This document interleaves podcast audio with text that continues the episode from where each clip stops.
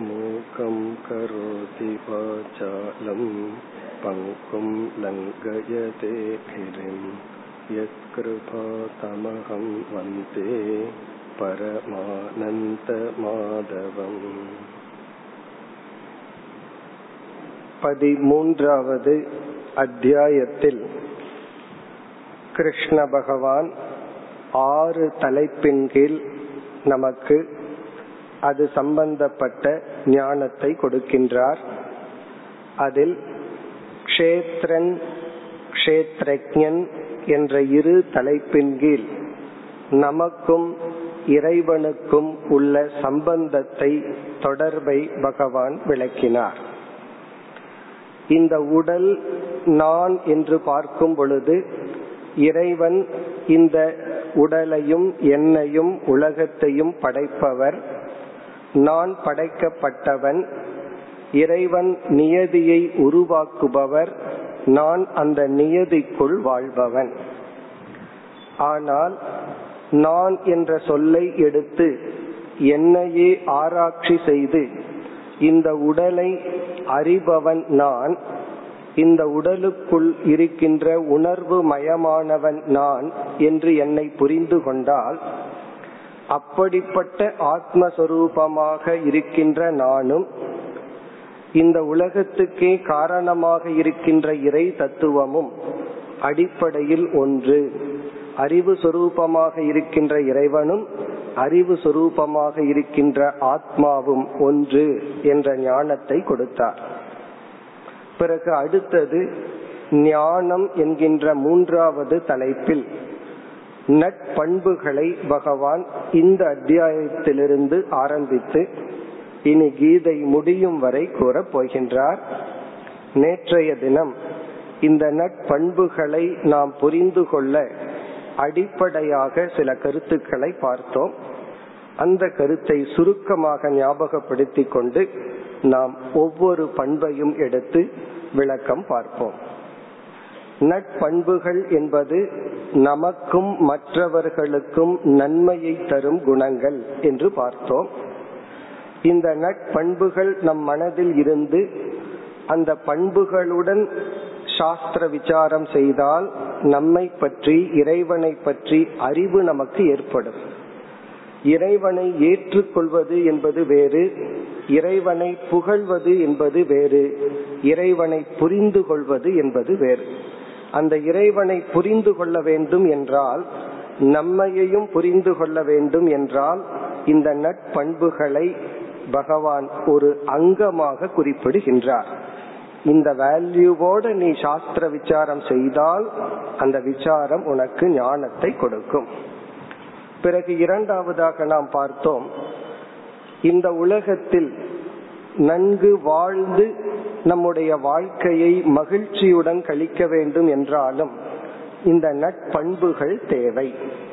ஒருவன் கூறலா எனக்கு இறைவனை புரிந்து கொள்வதோ இறைவனை அடைவதோ இலக்கு இல்லை என்றாலும் நட்பண்புகள் என்பது ஆரோக்கியமான மனம் தீய குணங்கள் என்பது நோய்வாய்ப்பட்ட மனம்.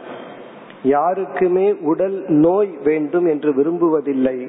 அதே போல மனம் ஆரோக்கியமாக இருப்பது என்பது நட்பண்புகளுடன் கூடிய மனம். நட்பண்புகளுடன் கூடிய மனிதர்கள் சேர்ந்து வாழ்கின்ற சமுதாயம் தான் உன்னதமான மேன்மையான சமுதாயம். இப்ப இந்த காரணத்திற்காகவும் இந்த நட்பண்புகளை நாம் முயற்சியுடன் அடைய வேண்டும். பிறகு எந்த ஒரு இலக்கையும் நாம் மூன்று படிகளில் அடையலாம் என்று பார்த்தோம். ஜானாதி இச்சதி எததே. முதலில் அறிவை அடைய வேண்டும். எதை நான் அடைய வேண்டும் எதெல்லாம் இருக்கு என்ற ஞானம். பிறகு அறிவை அடைந்தால் மட்டும் ஒரு பொருளை நாம் அடைந்து விட முடியாது. அதன் மீது நமக்கு ஆர்வம் வர வேண்டும். விருப்பம்தான் நம்மை செயலில் தோன்றும். அந்த விருப்பம் மட்டும் இருந்தால் போதாது அது செயல்பட வேண்டும். அந்த செயலின் மூலமாக நாம் இலக்கை அடைய வேண்டும். இதெல்லாம் நம்ம பார்த்து முடித்தோம். பிறகு எந்த ஒரு நட்பண்பையும் இனிமேல் பார்க்க போகின்ற பண்பை அடைய வேண்டும் என்றால் நம்முடைய மனதில் ஒரு சிறிய கரெக்ஷன் ஒரு சிறு மாற்றம் தேவைப்படுகிறது. அது வந்து மற்ற நட்பண்புகளை அடைய ஒரு அடிப்படையான குணம். அதில் ஒரு குணத்தை நேற்று பார்த்து முடித்தோம் திறந்த மனம் என்று பார்த்தோம். ஒரு குழந்தை ஐந்து ஆறு வயது வரை எதை இந்த உலகம் தனக்கு கொடுக்கின்றதோ அதை அப்படியே ஏற்றுக்கொள்கிறது. தானாக திட்டமிட்டு அதை பில்டர் பண்றதெல்லாம் இல்லை. அதுபோல் நம்முடைய மனம் திறந்திருக்க வேண்டும். யார் எதை கூறினாலும் முதலில் கேட்டு பழக வேண்டும். ஆனால் ஒரு காலகட்டத்தில் எந்த ஒரு விஷயத்தை கேட்டாலும் குறிப்பாக யாராவது நம்மை பற்றி கூறும் பொழுது நாம் அதை கேட்கவே மறுத்து விடுகின்றோம். இது வந்து ஃபர்ஸ்ட் பேசிக் ஒரு வேல்யூ இப்ப இரண்டாவது முக்கிய பண்பு இதுவும் ஒரு பண்பு தான். ஆனா இந்த பண்புகள் இருந்தால்தான் நாம் மற்ற பண்புகளை அடைய முடியும். இப்ப இரண்டாவது குணம் நியாயப்படுத்தாமை நான் ஜஸ்டிபிகேஷன் நம்முடைய பெரிய பலகீனம் நம்முடைய பலகீனத்தை யாராவது குறிப்பிட்டால் நம்மை அறியாமல் நியாயப்படுத்துதல் என்கின்ற ஒரு தோஷம் ஒரு குறை நம்மிடத்தில் இருக்கிறது. இந்த நியாயப்படுத்துகின்ற குணம் இருக்கும் வரை நம்மால் எந்த மாற்றத்தையும் நம்மிடமிருந்து கொண்டு வர முடியாது. சில பேர் நம்மிடம் இருக்கின்ற குறையை மிகைப்படுத்தி கூறலாம் அல்லது அது சில சமயம் இல்லாமலும் இருக்கலாம். நம்முடைய ஃபர்ஸ்ட் டிசிப்ளின் மனதில் கொண்டு வர வேண்டிய முக்கிய பண்பு வந்து யார் நம்மை பற்றி குறை கூறினாலும் நியாயப்படுத்தாமல் இருக்க வேண்டும் என்ற ஒரு அவேர்னஸ் அந்த ஒரு எண்ணம் நமக்கு இருந்து விட்டாலே நம்மை நாம் புரிந்து கொள்ள வாய்ப்பு. இப்ப நம்முடைய முகத்தை நம்ம கண்ணாடியின் மூலமா பார்க்கிறோம். நம்முடைய மனதை நம்ம எப்படி பார்த்தல்? நம்ம மனதை பார்க்கறதுக்கு கண்ணாடி என்னன்னா நம்ம மனம் நமக்கு ஒரு சப்ஜெக்டா இருக்கு. நாமவே இருக்கின்றோம். அதை ஒரு பொருளாக எப்படி பார்ப்பது? மற்றவர்கள் நம்மைய பற்றி சொல்லும் பொழுதுதான் நம்முடைய மனம் நமக்கே தெரிகிறது. ஏன்னா மற்றவர்களுக்கு நம்முடைய மனம் வந்து ஒரு ஆப்ஜெக்ட் ஒரு விஷயம். ஆகவே இந்த உலகத்திடம் இருந்துதான் நம்முடைய மனதை நாம் தெரிந்து கொள்ள முடிகிறது. அல்லது ஆழ்ந்து அமர்ந்து நம்மையே பார்த்தால் நமக்கு நம்முடைய மனதின் தன்மை விளங்கும். அந்த இடத்துல நியாயப்படுத்தாமை பிறகு மற்றவர்களை குறை கூறாமை. எல்லா விதமான கஷ்டங்களுக்கும் நாம தான் காரணம்னு அந்த செல்ஃப் ரெஸ்பான்சிபிலிட்டி நம்மையே நாம் பொறுப்பெடுத்து கொள்ளும் பொழுதுதான் ஆன்மீகம் என்கின்ற சாதனையானது துவங்குகின்றது. எதுவரை நம்முடைய துயரத்திற்கு மற்றதை மற்ற மனிதர்களை சூழ்நிலைகளை காரணமாக கண்டு வருகின்றோமோ அதுவரை நம்முடைய முயற்சி சூழ்நிலைகளையும் மனிதர்களையும் மாற்றுவதில் இருக்குமே தவிர நம்மை மாற்றுவதில் இருக்காது. இப்ப இது போன்ற சில பாவனைகளை எல்லாம் நம்ம அடித்தளமாக வைத்து கொண்டுதான் நம்ம ஒவ்வொரு பண்புகளையும் அடைய வேண்டும். நம்ம வந்து ஒரு பண்பை பார்க்கும் பொழுது அந்த பண்புடன் மற்ற பண்புகளை பற்றிய விஷயங்களையும் சேர்த்து பார்க்க போகின்றோம். ஏன்னா ஒரு வேல்யூவை மட்டும் யாரும் இண்டிபெண்டா தனிமையில் அதை மட்டும் பின்பற்றன்னு முடியாது. ஒரு பண்பை பின்பற்றினால் வேறு வழி இல்லாமல் வேறு சில பண்புகள் நம்மிடம் இருந்தா தான் அதை பின்பற்ற முடியும். அதை நம்ம மூன்றாவது பண்பா அஹிம்சையில பார்க்க போறோம். அஹிம்சைங்கிற ஒரு வேல்யூவை பின்பற்றணும்னா எத்தனையோ பண்புகள் நம்மிடம் இருந்தால்தான் அந்த ஒரு பண்பையே பின்பற்ற முடியும். அப்படி இனி நாம் பார்க்க போகின்ற பண்புகளில் ஒரு பண்பை எடுத்துட்டு அதுல பல பண்புகளை பார்க்க போகின்றோம். இப்ப இந்த முகவுரையுடன் நாம் இந்த அத்தியாயத்தின் மூன்றாவது தலைப்புக்கு செல்லலாம்.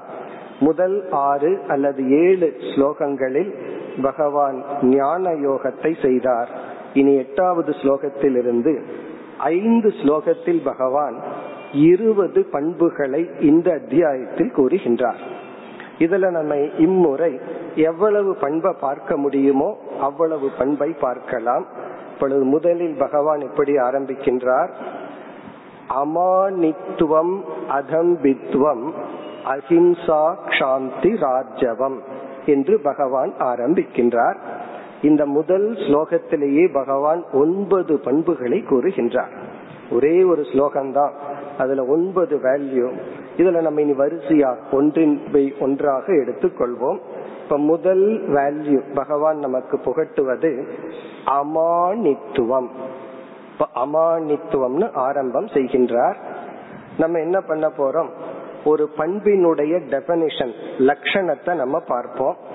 பிறகு அந்த பண்பு சம்பந்தமான சில கருத்துக்களை பார்த்து என்ன உபாயம் என்ன முயற்சி செய்தால் இந்த பண்பை அடைய முடியும்னு சில குழு சில விஷயங்களை பார்ப்போம். பிறகு இந்த பண்பு இல்லை என்றால் எப்படிப்பட்ட விளைவுகள் நமக்கு ஏற்படும் என்று ஒரு விசாரம். இதுல வந்து ஆசிரியரிடமிருந்து கிடைக்கிறது சிறிய பகுதி தான் அவரவர்கள் ஹோம்ஒர்க் போல சிந்திச்சு இதிலிருந்து அவர்களாக ஒரு மார்க்கத்தை கண்டுபிடிச்சு நம்ம தான் பின்பற்ற வேண்டும். நேற்றைய தினம் பார்த்தோம் ஞானத்தினுடைய மகிமையை பார்த்தோம். எந்த ஒரு பண்பை அடைய வேண்டும் என்றாலும் அந்த பண்பினுடைய நேச்சர் அந்த பண்பினுடைய தன்மை என்ன என்று புரிந்து கொள்ள வேண்டும்.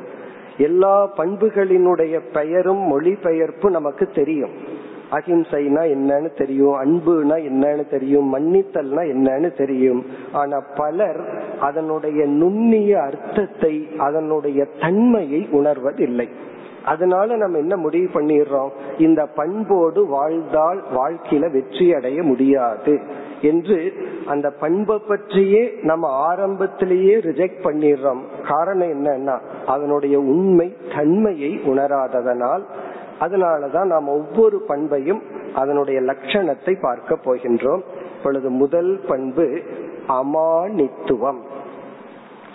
அமானித்துவம் என்பதனுடைய சுருக்கமான சிம்பிள் டிரான்ஸ்லேஷன் வந்து கர்வமின்மை.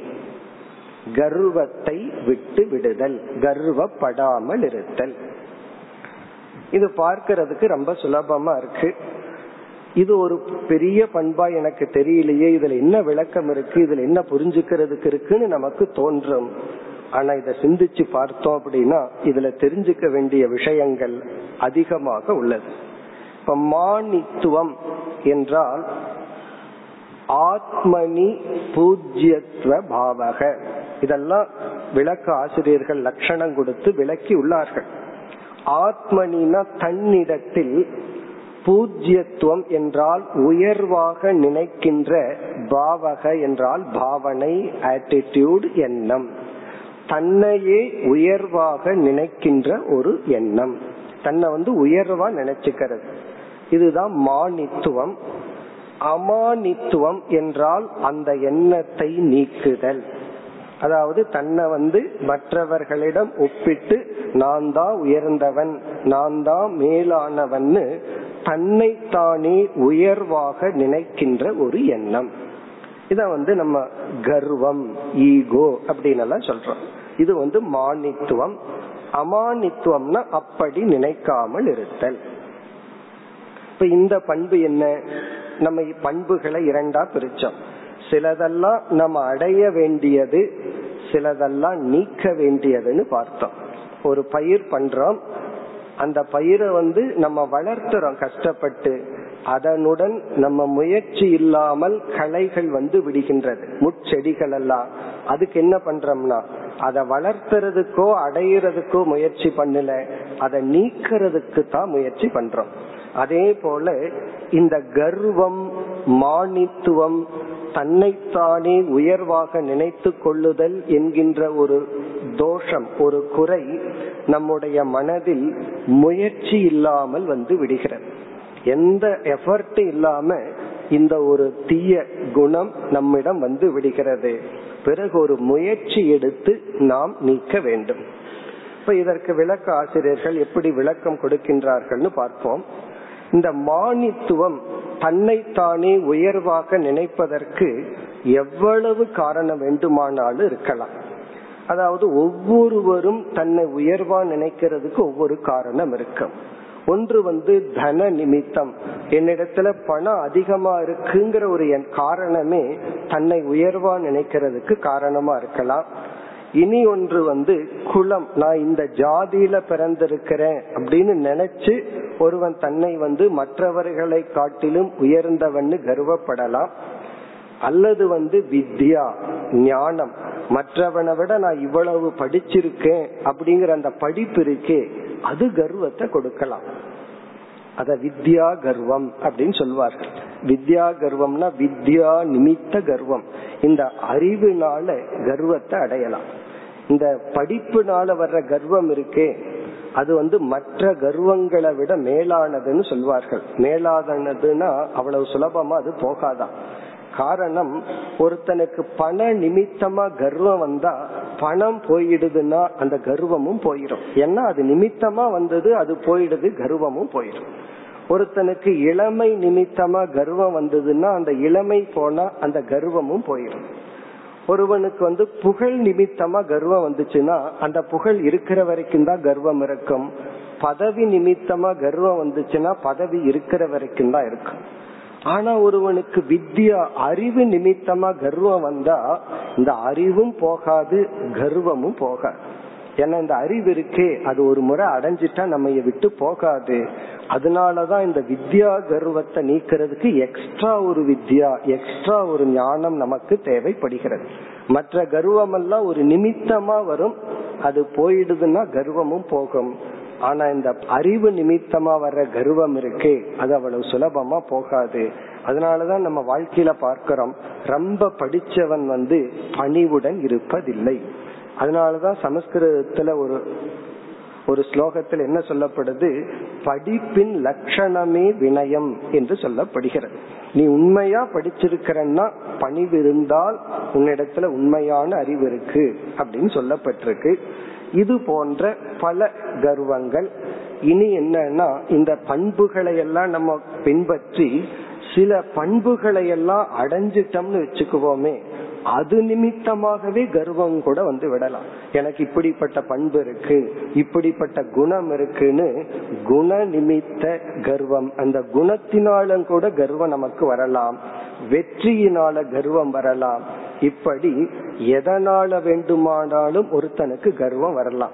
சங்கரர் இடத்துல சொல்றார் இதெல்லாம் வித்தியமான குண நிமித்தம்.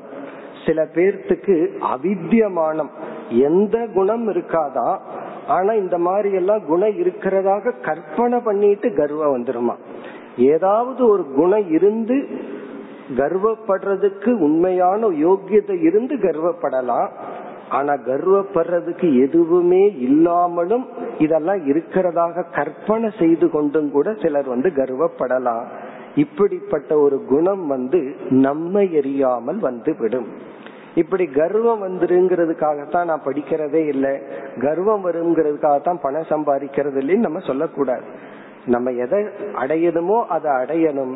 அதோட ஒரு சைடு எஃபெக்ட் போல இந்த கர்வம்ங்கிறது ஒன்று வந்து விடலாம்.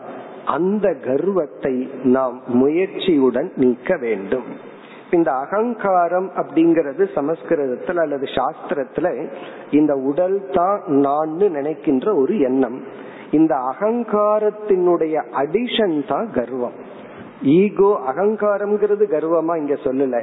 அகங்காரத்திடம் இருக்கின்ற ஒரு தீய பாவனை அல்லது குணம் தான் கர்வம். அந்த கர்வத்தை நம்ம என்ன செய்ய வேண்டும்? முயற்சியுடன் நீக்க வேண்டும். இதெல்லாம் எப்ப வரும்னா சில பேர் நம்ம பார்ப்போம். தவம் செய்வார்கள். நான் ஒரு தபஸ்வி நான் இவ்வளவு தவம் செய்கிறேன்னு தவத்தோடு கர்வமும் நமக்கு வந்து விடும் அது நம்ம எரியாமல் வரும். ஒருத்தனுக்கு கர்வமே வரல அப்படின்னா கர்வப்படுற அளவு அவன் எதையுமே சாதிக்கலைன்னு கூட அர்த்தம்னு சொல்லலாம். இப்ப நம்ம எறியாமல் தவ நிமித்தமாகவும் கர்வம் வரலாம். அதனாலதான் புராணங்கள்ல பார்த்தா கர்வ பங்க படலம்னே ஒண்ணு இருக்கு. பெரிய பெரிய நல்லவர்கள் அர்ஜுனன் ஆகட்டும் ஆஞ்சநேயர் ஆகட்டும் பீமன் ஆகட்டும் இவங்க எல்லாம் பேசிக்கா நல்லவர்கள் தான் ஆனா அவர்களை அறியாமல் இடையில ஒரு கர்வம் வந்துடும். அதுக்கு பகவான் வந்து ஒரு பாடம் புகட்டுவது போல் கதையெல்லாம் இருக்கு. இப்ப இதனுடைய அர்த்தம் என்னன்னா கர்வம் வருவது இயற்கை. ஆனால் அது முயற்சி செய்து அந்த கர்வத்தை நாம் நீக்க வேண்டும். இப்ப பகவான் ஏன் இப்படி ஆரம்பிக்கிறார்னு அடுத்த கருத்தா பார்ப்போம். இங்க மானித்துவத்தில் ஆரம்பிப்பதற்கு காரணம் இந்த கர்வம்ங்கிறது ஒன்று வந்து விட்டால் அதனுடைய விளைவு என்ன என்று பார்க்கும் பொழுது பார்ப்போம். இந்த கர்வம்ங்கிற விஷயத்துல இனி ஒரு கருத்தை நாம் புரிந்து கொள்ள வேண்டும். அதுவும் ரொம்ப சூக்மமான கருத்து. கர்வம்ங்கிறது வேறு சுயமரியாதை செல்ஃப் ரெஸ்பெக்ட் செல்ஃப் எஸ்டீம்ங்கிறது வேறு. நம்மையே நாம் ஏற்றுக்கொள்ளுதல் நம்மையே நாம் நேசித்தல் நம்மையே நம்ம அக்செப்ட் பண்ணிக்கிறது நம்மீதே நமக்கு மதிப்பு இருப்பதுங்கிறது வேறு. கர்வம்ங்கிறது வேறு. இந்த இரண்டுக்குள்ள வேற்றுமை இருக்கு. அது வந்து ரொம்ப தின் லைன்னு சொல்வார்கள். கண்டுபிடிக்கிறது ரொம்ப கஷ்டம். ஆனா சாஸ்திரத்துல மிக முக்கியமா பேசப்படுகின்ற ஒரு பண்பு வந்து செல்ஃப் ரெஸ்பெக்ட் நம்மையே நாம் மதித்தல் நம்மையே நாம் ஏற்றுக்கொள்ளுதல் நம்மையே நாம் உயர்வாக நினைத்தல். இது ஒரு வேல்யூவா சொல்றோம். கர்வம்னு ஒண்ணு இருக்கு. இதை எப்படி புரிந்து கொள்வது? மிக கடினம். அதாவது ஒரு குழு இருக்கு. இத பிரிச்சு புரிந்து கொள்வதற்கு. இப்ப நம்முடைய வாழ்க்கைய நம்ம பார்க்கிறோம். கொஞ்ச வருஷங்களுக்கு முன்னாடி நான் வந்து தீய குணத்துடன் தீய எண்ணத்துடன் தீய செயலுடன் வாழ்ந்து வந்தேன். இப்ப வந்து சாஸ்திரம் எல்லாம் படிச்சு தவம் எல்லாம் செய்து கர்மயோக வாழ்க்கை மேற்கொண்டு தியான பயிற்சி செய்து இப்ப நான் வந்து முன்ன இருந்ததை விட தீய குணங்களை எல்லாம் விட்டு இப்ப நான் நல்லவனா இருக்கிறேன் நீதி நெறிப்படி வாழ்கின்றேன்னு சொல்லி என்னையே நான் ஒப்பிட்டு நான் யார கம்பேர் பண்ற என்னுடைய பாஸ்ட் என்னுடைய பிரசன்ட் இப்போ நான் எப்படி இருக்கேன் எப்படி இருந்தேன்னு இங்க இரண்டாவது ஒருத்தனோட என்ன கம்பேர் பண்ணாம நான் என்னுடைய நீதி நெறி என்னுடைய மனதை கம்பேர் பண்ணி என்னை நான் ஏற்றுக்கொண்டால் என் மீது எனக்கு ஒரு மதிப்பு வந்தால் அதை வந்து செல்ஃப் எஸ்டீம் செல்ஃப் ரெஸ்பெக்ட் என்று சொல்றோம். இப்ப இந்த இடத்துல நான் வேற யாரையுமே கம்பேர் பண்ணல. நான் என்னையே தான் பார்க்கிறேன். இப்படி இருந்த நான் நான் இப்படி இருக்கிறேன்னு சொல்லி எனக்கு நானே பரிசளித்துக் கொள்கின்றேன் என்னை நானே பாராட்டி கொள்கின்றேன். இது வந்து ஒரு வேல்யூ ஆனா கர்வம்ங்கிறது மற்றவர்களை கம்பேர் பண்ணி என்னை உயர்வா நினைத்தல். அவனுக்கெல்லாம் பணம் குறைவா இருக்கு எனக்கு பணம் அதிகமா இருக்கு. அவன் இவ்வளவுதான் படிச்சிருக்கான் நான் இதுக்கு மேல படிச்சிருக்கிறேன். அவன் இந்த கீழ் ஜாதியை சார்ந்தவன் நான் வந்து மேல் ஜாதியை சார்ந்தவன். இப்படியெல்லாம் மற்றவர்களை ஒப்பிட்டு தன்னை உயர்வா நினைத்தா அது கர்வம். யாரையும் கம்பேர் பண்ணாம என்னை நானே ஒப்பிட்டு அது எப்பொழுதுனா நான் வந்து தர்மப்படி வாழ ஆரம்பிச்சிட்டேன். என்னுடைய தீய குணங்கள் நீங்கி விட்டதுன்னு என் மீதே எனக்கு வர்ற மதிப்பத்தான் நம்ம சுயமரியாதைன்னு சொல்றோம். நம்ம வந்து எத்தனையோ பண்புகளை கஷ்டப்பட்டு அடையணும்னு பார்க்க போறோம். அதுக்காக முயற்சியும் செய்ய போறோம். இந்த பண்புகளை எல்லாம் அடைகிறதுனால என்ன பெரிய லாபம்னு ஒரு பெரிய கேள்வி வருது. அதாவது கஷ்டப்பட்டு ஒன்னு அடைஞ்சா அதற்கு தகுந்த பலன் தேவையே. இப்படி கஷ்டப்பட்டு நட்பண்புகளை அடைவதனால் என்ன பலன் என்றால் இந்த பண்புகளை அடைகிறதுனாலதான் நான் என்னை நேசிக்க முடியும். நான் வந்து வெளி உலகத்துல உண்மையா இருந்தா தான் என் மீதே எனக்கு ஒரு அன்பு ஏற்படும். நம்முடைய மன மகிழ்ச்சிக்கு காரணம் இந்த உலகம் என்னை ஏற்றுக்கொள்ளுகிறதா இல்லையாங்கிறது அடிப்படையில இல்ல. நான் என்னை ஏற்றுக்கொள்கின்றேனா இல்லையா? என்னால என்ன அக்செப்ட் பண்ணிக்க முடியுதுன்னு சொன்னா இந்த உலகமே என்ன ரிஜெக்ட் பண்ணாலும் எனக்கு அது துயரத்தை கொடுக்காது. நானே என்ன அக்செப்ட் பண்ணிக்கல என்னால் என்னை ஏற்றுக்கொள்ள முடியவில்லைன்னா இந்த உலகமே என்னை ஏற்றுக்கொண்டாலும் எனக்கு மன நிறைவு இருக்காது உண்மையிலேயே வாழ்க்கையில நாம எதற்காக முயற்சி பண்றோம்னா நம்மை ஏற்றுக்கொள்வதற்கு நம்மை மதிப்பதற்கு நம்மீது நாம் அன்பு செலுத்துறது தான் உண்மையிலேயே நம்ம வந்து முயற்சி பண்ணிட்டு இருக்கிறோம். அதுக்காகத்தான் மற்றதெல்லாம். இப்ப மற்றவர்களிடம் நேர்மையா இருப்பதனுடைய பலன் உண்மையா இருப்பதனுடைய பலன் நாம நம்மிடத்துல உண்மையா இருக்கலாம். இவ்விதம் இந்த செல்ஃப் ரெஸ்பெக்ட்ங்கிறது மிக முக்கியமான ஒரு குணம். அத கர்வத்தோடு நாம் கலந்து புரிந்து கொள்ள கூடாது கர்வப்படக்கூடாதுன்னு சொன்னா தாழ்வு மனப்பான்மை இருக்கணும்னு சொல்லியோ நம்மையே நம்ம இழிவா நினைக்கணும் அப்படின்னு சொல்லியோ அர்த்தம் அல்ல சில மகான்களினுடைய பாடல்ல பார்த்தோம்னா குறிப்பா மாணிக்க வாசகர் போன்றவர் பாடல்ல பார்த்தோம்னா தன்னை நாயிற்கடையேன் என்றெல்லாம் சொல்லுவார். அதனுடைய அர்த்தம் என்ன என்றால் ஒரு சில தீய குணங்கள் தன்னிடம் இருப்பதை பார்த்து தன் மீதே நொந்து கொள்கின்றார். பிறகு அவரே சில பாடல்கள்ல பார்க்கும் பொழுது நான் பேரானந்தத்தை பெற்றேன் சிவமயமானேன்னு பாடிக்கிறார்கள். அப்ப தாயுமானவர் இவர்களுடைய பாடல்கள்ல தன்னை இழிவா பாடிய இடத்தை எப்படி புரிந்து கொள்ள வேண்டும்னா அவர்கள் சாதனக சாதகர்களாக இருந்த காலத்தில் தன் மீதே ஒரு வெறுப்பை ஏற்படுத்தி இப்படிப்பட்ட கீழான குணம் என்னிடம் இருக்கிறதுன்னு சொல்லி அது அவர்களுடைய ஒரு விதமான புலம்பல். பிறகு அவர்களே நல்ல நிலையை அடையும் பொழுது ஆனந்த கழிப்புங்கிற இடத்துல சொல்லுவார் தாயுமானவர் நான் வந்து ஆனந்தத்தின் எல்லை நிலையை அடைந்தேன் என்றெல்லாம் சொல்லுவார். அப்படி இங்கு அமானித்துவம் என்ற வேல்யூ வந்து நம்மிடத்தில் குறிப்பா தவம் செய்ததனாலேயோ அல்லது வந்து வயதினால் புகழினால் பணத்தினால் அறிவு நிமித்தமாக நம்மை அறியாமல் ஒரு கர்வம் வந்து மற்றவர்களை இழிவாக பார்த்து நம்மை நாம் உயர்வாக நினைத்தால் அது ஒரு தீய குணம். முயற்சி செய்து அதை நீக்க வேண்டும். இது வந்து இந்த குணத்தை பற்றிய லட்சணம் அல்லது விளக்கம்.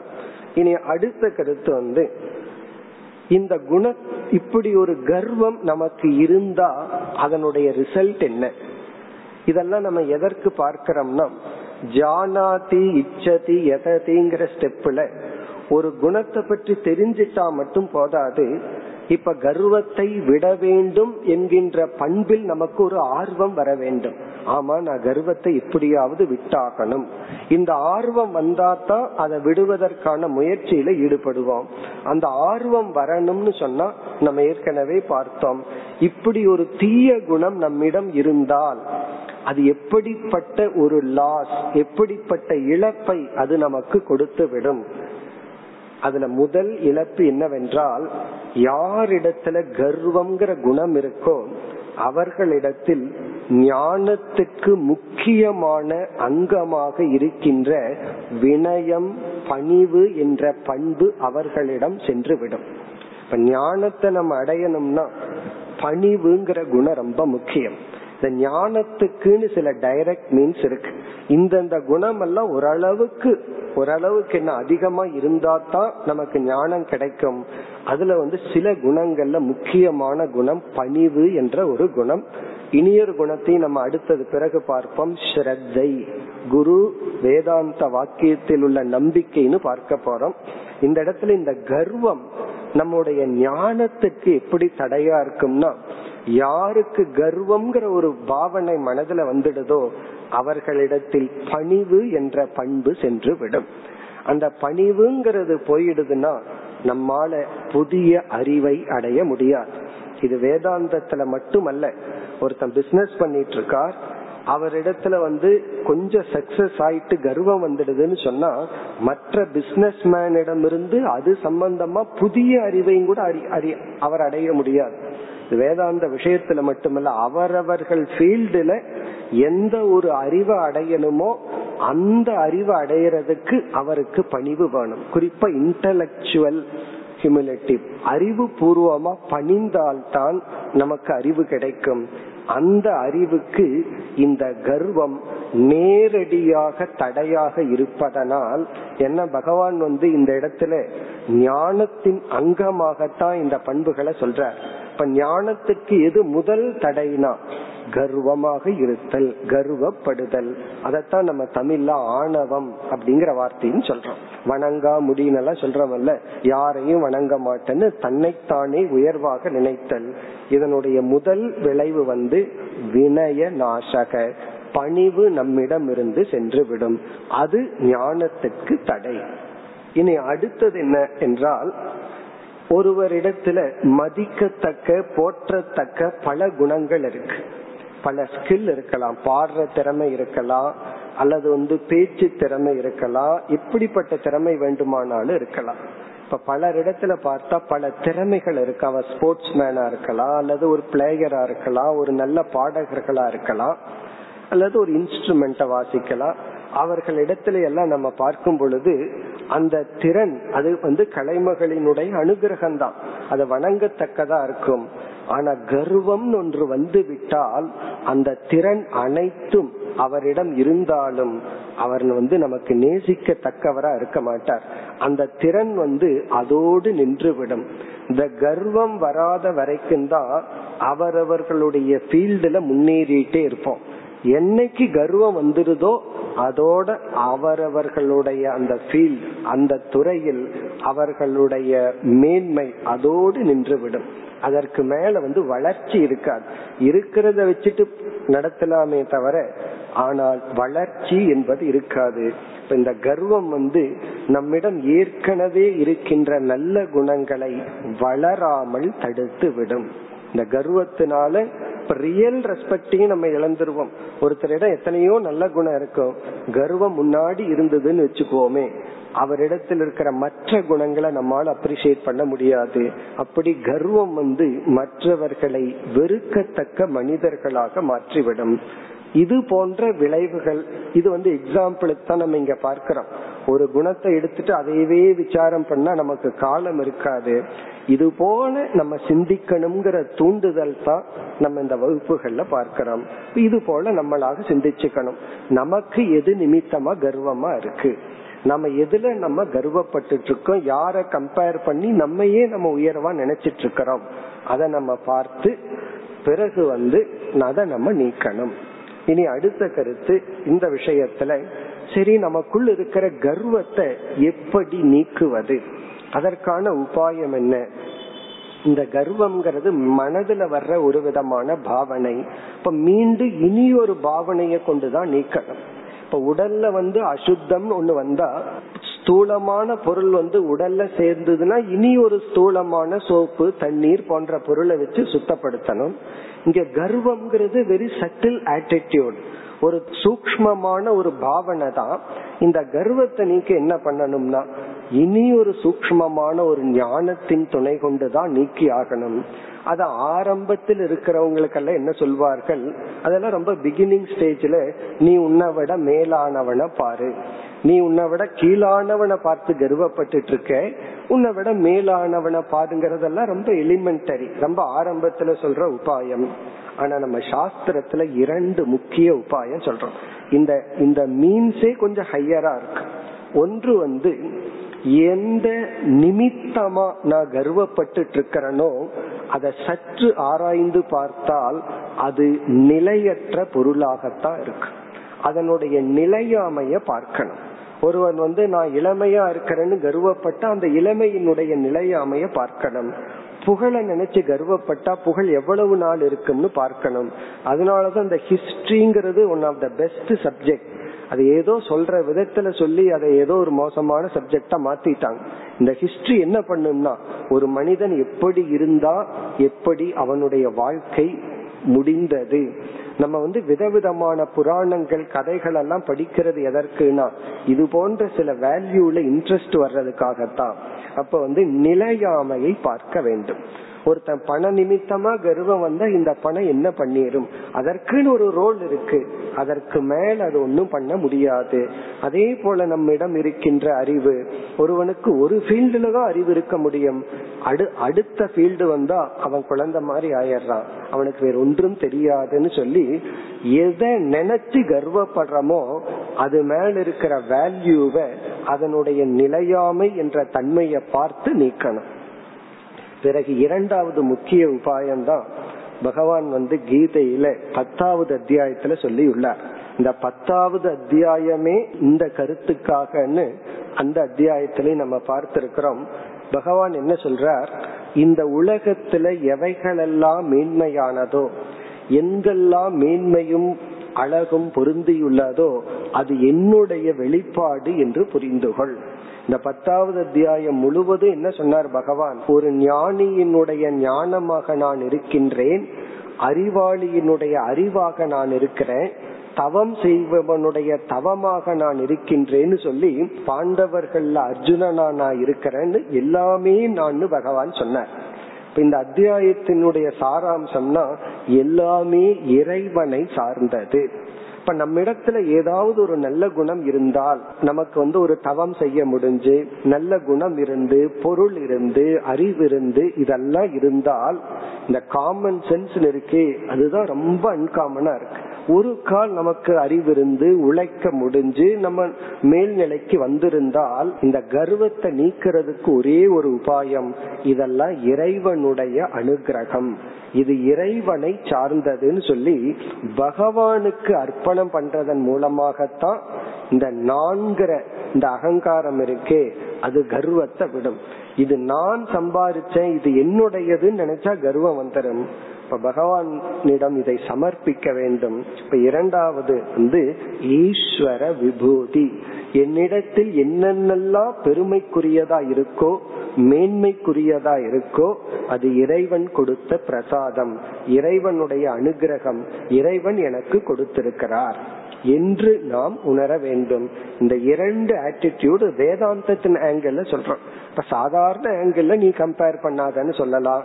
அல்லது உனக்கு கீழ் இருக்கிறவன பாருன்னு சொல்லலாம். ஆனா வேதாந்தத்துல இரண்டு சாதனை சொல்றோம். அதனுடைய நிலையாமையை பார். நீ எதை நினைச்சு கர்வப்படுறையோ அதை நினைச்சு உண்மையே யோசிச்சு பார்த்து அதை நினைச்சு கர்வப்பட வேண்டிய அவசியம் இருக்காது. இரண்டாவது அந்த பெருமை இறைவனை சார்ந்தது. இனி நம்ம இரண்டாவது பண்புக்கு செல்லலாம். இப்ப முதல் பண்பு வந்து அமானித்துவம் கர்வத்தை நீக்க வேண்டும். இரண்டாவது பண்பும் இந்த முதல் பண்போட சேர்ந்ததுதான் அதனுடைய எக்ஸ்டென்ஷன் சொல்லலாம். அதம்பித்துவம். அதம்பித்துவம். இங்கேயும் பகவான் வந்து நம்மிடமிருந்து நீக்க வேண்டிய ஒரு குணத்தை கூறுகின்றார். நம்மை அறியாமல் நம்மிடம் ஒரு சில தீய பழக்கம் அல்லது செயல்பாடு வந்துடும் அதை நீக்குதலை இங்க குறிப்பிடுகின்றார். இங்க அமானித்துவம் அதம்பித்துவத்துக்கும் அதிக வேற்றுமை இல்லை. மானித்துவம் என்றால் மனதில் நம்மை உயர்வாக நினைத்து கொள்ளுதல். தம்பித்துவம் என்றால் நம்மை உயர்வாக வெளிப்படுத்தி கொள்ளுதல். காட்டி கொள்ளுதல் அது தம்பித்துவம். அதம்பித்துவம்னு சொன்னா நம்மை மற்றவர்களிடம் உயர்வாக காட்டி கொள்ளாத தன்மை. இந்த ஷோ அப்படின்னு சொல்றமே வெளிப்படுத்துதல். நம்முடைய உயர்வு மனப்பான்மையை வெளிப்படுத்திட்டோம்னா அது தம்பித்துவம். உயர்வு மனப்பான்மை இருந்தா மானித்துவம். உயர்வு மனப்பான்மையை நீக்குனா அமானித்துவம். நம்மை உயர்வா மற்றவங்களிடம் ப்ரொஜெக்ட் பண்ணாம இருந்தா காட்டி கொள்ளாமல் இருந்தால் அது அதம்பித்துவம். இப்ப இதுக்கு என்ன லட்சணம்னு பார்த்து இதனுடைய சிறிய விளக்கத்தை பார்ப்போம். இதெல்லாம் வந்து இந்த பண்புகளுக்கு பகவத்கீதை போன்ற நூல்கள்ல பல மகான்கள் வந்து விளக்கங்கள் எழுதியுள்ளார்கள். அதிலிருந்து ஒவ்வொரு சில விளக்கங்கள். இப்போ ஒருவர் என்ன கூறுகின்றார்? வேஷ பாஷ கிரியாபிகி ஸ்வதர்ம பிரகடீகரணம். இதான் கொடுக்கிற லட்சணம். வேஷம் என்றால் நம்மை உயர்வாக வேஷத்தில் காட்டிக் கொள்ளுதல் இந்த ஆடையில அலங்காரத்துல மற்றவர்களிடம் தன்னை உயர்வா ப்ரொஜெக்ட் பண்றது. பாஷா என்றால் பேச்சு சொல்லில் தன்னை உயர்வாக காட்டிக் கொள்ளுதல் கிரியா என்றால் செயலில். ஏதாவது செயல்ல அந்த செயலினுடைய உள் நோக்கம் என்னவா இருக்குன்னா மற்றவங்களை இம்ப்ரெஸ் பண்ணணும் மற்றவர்கள் என்ன உயர்வா நினைக்கணும்னு நாம் செயல்படுதல். ஸ்வதர்ம. தர்மன்னா இந்த இடத்துல நம்மிடம் உள்ள ஏதாவது மதிக்கத்தக்க ஒன்று. அது வந்து மற்றவங்க நாலு பேர் நம்ம எடுக்கிற நம்மிடம் இருக்கிற ஒன்றை மதித்தால் அதை பிரகடீகரணம்னா வெளிப்படுத்தி கொள்ளுதல் காட்டி கொள்ளுதல்.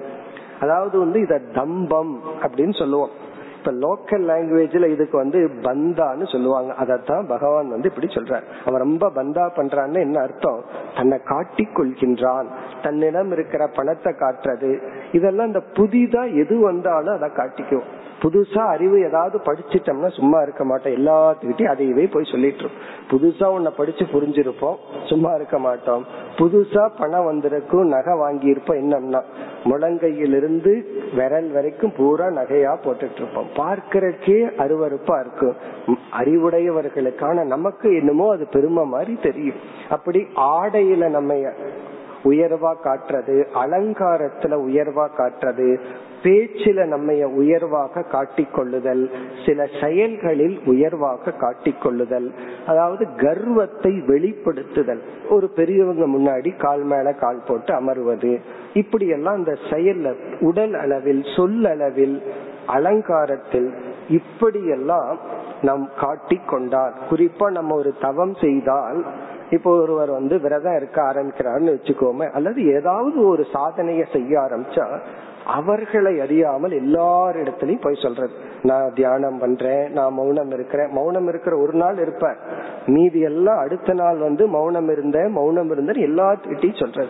அப்படி தன்னுடைய சாதனைகளை வெளிப்படுத்துதல் மற்றவங்க வந்து தன்னை உயர்வா நினைக்கணும்ங்கிற ஒரு மோட்டிவ் எண்ணத்துடன் செயல்படுதல். இதெல்லாம் பேசிக் இதையெல்லாம் எதுக்கு பகவான் இங்க சொல்லணும்னு நமக்கு தோன்றும். இப்படிப்பட்ட மனநிலையில இருந்தோம்னா நம்ம வந்து உடல் அபிமானத்தை எப்படி விடுறது உண்மையை எப்படி புரிந்து கொள்ளுதல்? ஆகவே பகவான் இதையும் ஒரு வேல்யூவா நமக்கு சொல்ற அதம்பித்துவம் என்றால் நம்மை நாம் உயர்வாக காட்டி கொள்ளாமை. இனி இதனுடைய விளைவு என்ன என்றால் இந்த உயர்வா நம்மை காட்டிக் கொள்வதன் மூலமாக நமக்கு வந்து உண்மையான மற்ற மனிதர்களுடைய மனதில் இருக்கின்ற ரெஸ்பெக்ட் அந்த மரியாதையை இழந்து விடுவோம்.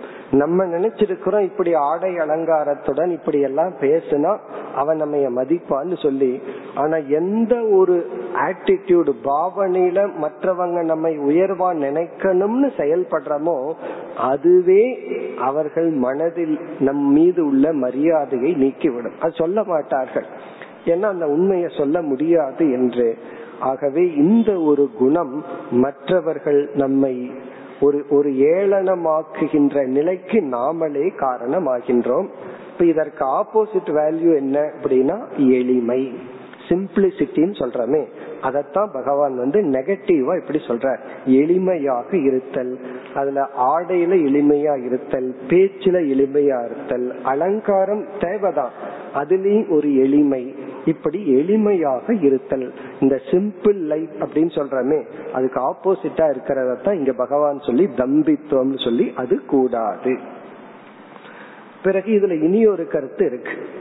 நம்ம வந்து ஒரு தவம் செய்யறோம். ஏதோ ஒரு ஒரு தவம். அது தியானம் பண்றதா இருக்கலாம் விரதம் இருக்கிறதா இருக்கலாம் அல்லது வந்து மௌனமா இருக்கலாம் உணவு சாப்பிடாம இருக்கலாம் அல்லது எங்காவது யாத்திரை போற மாதிரி இருக்கலாம் கிரிவலம் வரலாம். ஏதாவது ஒரு தவம்.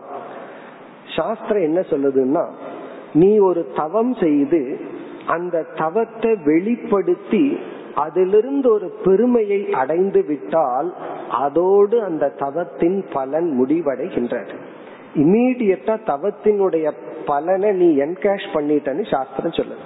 நீ ஒரு தவம் பண்ணி அதை நாலு பேர்த்துக்கிட்ட சொல்லி அதனால ஒரு பெருமை அடைஞ்சு சந்தோஷம் அடைஞ்சிட்டாவே தவத்துக்கு எக்ஸ்ட்ரா பலன் இல்லையா?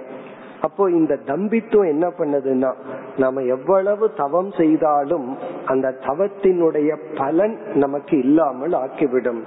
அதனாலதான் இந்த எளிமைங்கிறது ரொம்ப முக்கியம். வெளிக்காட்டாமைங்கிறது ரொம்ப முக்கியம். இனி நம்ம அடுத்த கருத்து வந்து இந்த தம்பித்துவம் அதாவது பகட்டுடு இனி ஒரு வார்த்தையில சொல்றோம். இதை எப்படி பின்பற்றுவது? இதுக்கு ரொம்ப முக்கியமான சில உபாயங்கள் இருக்கு. இதெல்லாம் தான் இனி சில வேல்யூ இந்த பண்புகள் இருந்தா இந்த பண்பை பின்பற்ற முடியும். அப்படி பார்த்தோம்னா ஒரு சில பண்புகள் இனி ஒரு சில பண்புகளை அடைவதற்கு நேரடி காரணமா இருக்கும்.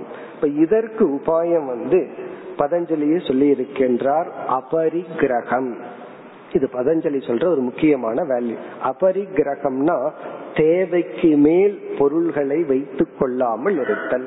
தேவைக்கு மேல பொருள் இருந்ததுன்னா நம்ம எரியாமல் அதை வெளிப்படுத்திடுவோம். அல்லது சிம்பிளிசிட்டி எளிமை. இப்ப நம்ம எளிமையா இருக்கணும்னு ஒரு தாட் மனசுல வச்சு அதை பின்பற்றணும்னு நினைச்சோம்னா நம்ம என்ன பண்ணலாம்?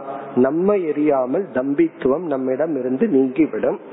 அடுத்தது இனி ஒரு வேல்யூ இதுவும் முக்கியமான வேல்யூ பொதுவா நம்ம செய்யற தப்புகளை எல்லாம் தான் மறைச்சு வைப்போம். எதை நம்ம மறைச்சுக்குவோம்? யாருகிட்டையும் சொல்ல மாட்டோம். வீட்டுல வந்து எந்த ரூம் வந்து அசிங்கமா இருக்கோ அதை மறைச்சு வச்சிருவோம். நல்லா இருக்கிறது எல்லாம் முன்னாடி வச்சிருவோம். அதே போல நம்ம இடத்துல ஒரு குறை இருந்தா மறைச்சிருவோம். நம்ம இடத்துல ஒரு நிறை இருந்தா அதை உடனே வெளியே காட்டுவோம். இங்க தலைகீழா சொல்லப்படுது. உன்னிடத்துல ஏதாவது ஒரு பெருமை இருந்து ஒரு சக்தி இருந்தால் அதை நீ மறைத்துக்கொள். இதுவும் ஒரு விதமான தவம். காரணம் என்ன? இத ஏன் மறைக்கிறது இல்ல நம்ம மறைக்காததுனால அதிலிருந்து நம்மளுடைய அகங்காரத்தை வந்து ஸ்ட்ராங் பண்ண விரும்புறோம். அகங்காரத்தை வந்து அதிகப்படுத்திக்க விரும்புறோம். நம்முடைய தவம் ரகசியமாக இருக்க வேண்டும்.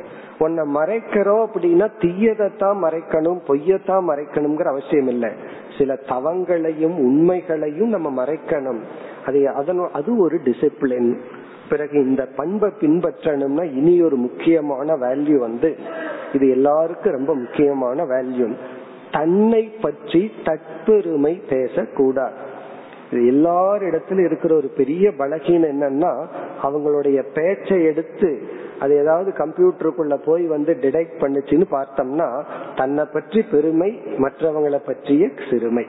ஒருவர் வந்து ஒருவர் இடத்துல போய் தன்னை பத்தி ரொம்ப நேரம் பெருமை பேசிட்டு இருந்தார். பிறகு அவர் இடத்துல சொன்னாராம் இவ்வளவு நேரம் நான் என்ன பத்தியே பேசிட்டேன் இனி நீங்க என்ன பத்தி பேசுங்கன்னு சொன்னாராம். காரணம் என்னன்னா தன்னை பற்றி பேசுறது தான் நமக்கு ஒரு மகிழ்ச்சி. கொஞ்சம் கூட யோசிக்கிறதுல கேட்கறவங்களுக்கு எவ்வளவு வேதனையா இருக்கும் சொல்லி ஆகவே இந்த தற்பெருமைங்கிறது தற்கொலைக்கு சமம் நல்லா மகாபாரதத்துல கதைகள் எல்லாம் இருக்கு. இப்ப இந்த பண்பை நாம் பின்பற்ற வேண்டும் என்றால் என்னைக்குமே நம்மைய பற்றி மற்றவர்களிடம் பேசக்கூடாது. அவங்க ஏதாவது கேட்டா நம்ம பற்றி டீட்டெயில் கேட்டா எவ்வளவு குறைவா சொல்ல முடியுமோ சொல்லணுமே தவிர ஏதாவது ஒரு வார்த்தை கேட்டுருவாங்க எப்படி இருக்கீங்க? உங்க தியானம் எல்லாம் எப்படி போகுதுன்னு? அதுக்கு குறைவா பதில் சொல்றதை விட்டுட்டு இவர் எவ்வளவு நாள் ஆரம்பிச்சார் என்னென்ன கோர்ஸ் எல்லாம் பண்ணாரு ஃபுல் ஹிஸ்டரியே நம்ம சொல்லிடுறோம் இப்ப நம்ம இதுல கவனமா இருக்கணும். நம்மைய பற்றி இனி ஒருவர்களிடம் பேசி அவங்களுக்கு ஒரு ஹிம்சை பண்ண கூடாது அடுத்த வேல்யூ அதான் பார்க்க போறோம். இப்ப இந்த தம்பித்துவத்தை நம்ம கவனமாக நீக்க வேண்டும். அதாவது தம்பித்துவத்தை நீக்கி அதம்பித்துவம் என்கின்ற பலனை அடைய வேண்டும். இனி அடுத்து மூன்றாவது பண்பு. இதுதான் ஒரு முக்கியமான பண்பு. அஹிம்சா. அமானித்துவம் அதம்பித்துவம் அஹிம்சா சாந்தி ரார்ஜவம்னு இந்த ஸ்லோகம் போகின்றது. இனி இந்த மூன்றாவது பண்புக்கு வருவோம். அஹிம்சா. இந்த பண்பை பற்றி எவ்வளவு நேரம் வேண்டுமானாலும் நம்ம ஆராய்ச்சி பண்ணலாம் பேசலாம். இருந்தாலும் சுருக்கமா நம்ம பார்ப்போம். மீதி எல்லாம் நம்மளாகத்தான் சிந்திச்சு சிந்திச்சு இதை நம்ம புரிந்து கொள்ள வேண்டும். இப்ப ஹிம்சா என்றால் துயரம். அஹிம்சா என்றால் மற்றவர்களை துயரப்படுத்தாமை. எல்லாத்துக்கும் தெரிஞ்சதுதான் அஹிம்சைங்கிற வார்த்தை எல்லாத்துக்கும் தெரியும். இதனுடைய லட்சணம் வந்து நாம் மற்றவர்களை துயரப்படுத்த நம்மிடத்துல மூன்று கருவிகள் உள்ளது. இந்த மூன்று இன்ஸ்ட்ருமெண்ட் மூலமா மற்றவங்களை துயரப்படுத்துவோம். மற்றவர்களுடைய உடலையும் மனதையும் மூன்று கருவி. ஒன்று மனோ வாக் காயம். மனகன நம்முடைய மனதினால் நம்முடைய மனதினாலும் மற்றவங்களை நம்ம துன்பப்படுத்துறோம். நம்முடைய வாக் நம்முடைய சொல்லால் பிறகு காயம்னா உடலால்.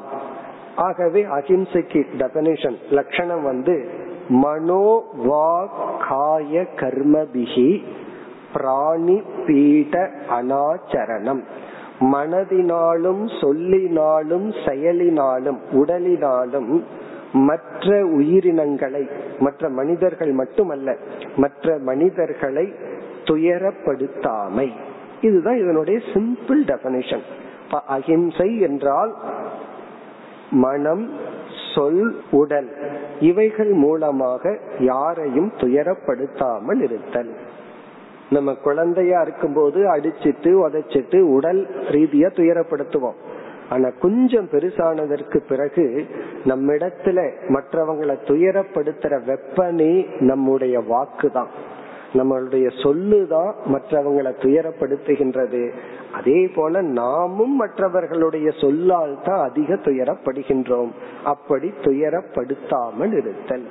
இந்த அகிம்சை என்ற பண்பை வந்து சாஸ்திரத்துல மகாவிரதம் என்று சொல்லப்படுகிறார்கள் மகாவிரதம்னா எல்லா விரதங்களிலும் எல்லா பண்புகளிலும் மேலான பண்பாக உயர்ந்த பண்பாக இருக்கிறது வந்து அஹிம்சா. அதனால என்ன புரிஞ்சுக்கிறோம் அப்படின்னா இந்த ஒரு பண்பை நம்ம பின்பற்றணும்னா நமக்கு வேற எத்தனையோ பண்புகள் துணை புரிந்து ஆகணும் நான் அகிம்சைய ஒன்று மட்டும் பின்பற்ற மீது எதையும் பின்பற்ற மாட்டேன்னு சொல்ல முடியாது. அல்லது ஒருவன் வந்து நான் அகிம்சைய முழுமையா பின்பற்றுகிறேன்னு முடிவு செய்து விட்டால் அவர்களை அறியாமல் வேற எத்தனையோ பண்புகளை அடைஞ்சுதான் ஆகணும். அது இருந்தாதான் இந்த பண்பை நாம் பின்பற்ற முடியும். இந்த பண்பு வந்து மிக உத்தமமான பண்புன்னு சாஸ்திரத்துல சொல்லியிருக்கு. நம்ம அனுபவத்திலையும் பார்க்கலாம். அதனாலதான் ஒருத்தன் சந்நியாசம் எடுக்கும் பொழுது இந்த சந்நியாச மந்திரம் ரொம்ப அழகான ஒரு மந்திரம் இருக்கு. அந்த சந்நியாச மந்திரத்துல அந்த சன்னியாசி என்ன டிக்ளேர் பண்றான்னா தேவர்களை எல்லாம் அழைத்து நான் உங்களை ஹிம்சப்படுத்த மாட்டேன். பறவைகளை எல்லாம் அழைத்து உங்களை இனிமேல் ஹிம்சப்படுத்த மாட்டேன். நான் ஒரு பெரிய மகாவிரதம் எடுத்துக்க போறேன். அதுதான் அஹிம்சை. இப்ப தேவர்களிடம் சொல்றான் உன்னுடைய பதவிக்கு நான் ஆசைப்பட மாட்டேன். ஆகவே என்னை கண்டு பயந்துக்காத. இந்த அகிம்சையில பெரிய அகிம்சை வந்து அபயத்தை கொடுக்கிறது. என்னை குறிச்சு யாரும் பயம் வேண்டாம். என்னிடம் இருக்கிற பயத்தை நீங்க முழுமையாக நீக்கி கொள்ளுங்கள்னு சொல்லி அபயம் ததாமி நான் உங்கள் அனைவருக்கும் அபயத்தை தருகின்றேன். இதுதான் அகிம்சையினுடைய உச்சகட்டம். அப்படி சாஸ்திரத்துல அகிம்சையினுடைய மதிப்பை மிக உயர்வாக சொல்லப்பட்டிருக்கின்றது. இப்ப இந்த அகிம்சைய வந்து அடுத்த கேள்வி எங்கிருந்து ஆரம்பிக்கின்றது? யாருகிட்ட இருந்து ஆரம்பிக்கின்றதுன்னா இந்த அஹிம்சைய நம்மிடத்திலிருந்து ஆரம்பிக்க வேண்டும். நான் வந்து யாரையும் ஹிம்சப்படுத்திக்க மாட்டேன்னு சொல்லி நம்மைய நாமே ஹிம்சப்படுத்திட்டா அதுவும் கூடாது. இப்ப நம்மையும் நாம ஹிம்சப்படுத்த கூடாது மற்றவர்களையும் ஹிம்சப்படுத்த கூடாது உண்மையில் நாம வந்து மற்றவங்களை ஹிம்சப்படுத்த மாட்டேன் துயரப்படுத்த மாட்டேன்னு ஒரு விரதத்தை நம்ம எடுத்துட்டோம் அப்படின்னா அந்த விரதம் வந்து முதலில் நம்மை அது துயரப்படுத்த. அதுக்கப்புறம்தான் மற்றவர்கள். சில நற்குணங்கள் எல்லாம் இருக்கு. இப்ப மன்னித்தல் ஒரு குணத்தையும் நம்ம பார்க்க போறோம். அந்த குணம் முதல்ல நமக்கு தான் பயனை கொடுக்கும். பிறகுதான் மன்னிக்கப்படுறவங்களுக்கு உதவி செய்யும். அதே போலதான் அகிம்சையும். நான் வந்து யாரையும் துயரப்படுத்த மாட்டேன். அகிம்சைய பின்பற்றன்னு ஒரு விரதத்தை எடுத்து நம்ம எவ்வளவு தூரம் அதை பின்பற்றமோ முதலில் அதை யாரு ஹிம்சப்படுத்தாது தெரியுமோ நம்மையை அது துயரப்படுத்தாது. இப்ப இந்த ஒரு குணம் மற்றவர்களை காப்பாற்றுகின்றேன்னு ஆரம்பிச்சா அது நம்மை காப்பாற்றுகின்ற ஒரு குணம். இப்ப இந்த அஹிம்சையும் நம்ம சரியா புரிஞ்சுக்கணும். ஏன்னா இந்த அஹிம்சைங்கிறதும் ஆழ்ந்து சிந்தித்து புரிந்து கொள்ள வேண்டிய ஒரு வேல்யூ இப்ப இத கேட்ட உடனே அடுத்த கேள்வி வந்து கொசு அடிக்கலாமா அப்படிங்கறத அடுத்த கேள்வி வரும். இப்ப அஹிம்சைன்னு சொன்னா என்ன? அஹிம்சைனா யாரையுமே கொல்லக்கூடாதா? எதுவுமே இந்த உலகமே ஒரு கொலைக்களமாகத்தான் இருக்கு. ஒரு ஜீவன் உயிர் வாழணும்னா இனி ஒரு ஜீவனுடைய உடலை உட்கொண்டுதான் வாழ்ற மாதிரி பகவான் படைச்சிருக்கார். இப்ப இத பார்க்கும் பொழுது எப்படி அகிம்சை என்ற ஒரு பெரிய சந்தேகம் நமக்கு வரலாம். இந்த இடத்துலதான் நம்ம கொஞ்சம் அறிவு பூர்வமா ஆழ்ந்து சிந்திச்சு அகிம்சைய பற்றி எல்லாம் புரிஞ்சுக்கணும். வாழ்க்கையில என்னைக்குமே சாய்ஸ்னு எப்பொழுது வரும்னா இரண்டு நல்லதுக்குள்ளதான் தேர்ந்தெடுக்கிற வாய்ப்பு வரும். இப்ப ஒருத்தர் வந்து ஒரு ஆப்பிள் வச்சு ஆரஞ்சு என்ன இடத்துல வச்சு நீங்க ஏதோ தேர்ந்தெடுங்கன்னு சொன்னாதான் எனக்கு குழப்பம் வரும். இந்த நேரத்துல எது சாப்பிட்டா எனக்கு நல்லா இருக்கு ஒரு ஆப்பிள் வச்சு ஒரு அழுகி போன இனி ஒரு ஆப்பிள் வச்சாருன்னு வச்சுக்கோமே இங்க சாய்ஸ்னு ஒண்ணு கிடையாது. கெட்டதுக்கும் நல்லதுக்கும் பெரிய சாய்ஸ் இல்ல ஏன்னா தேர்ந்தெடுத்துருவோம்? இரண்டு நல்லதுக்குள்ளதான் குழப்பம் வரும் எந்த நல்லது எனக்கு வேண்டும்? அதே போல இரண்டு கெட்டதுக்குள்ளதான் குழப்பம் வரும்.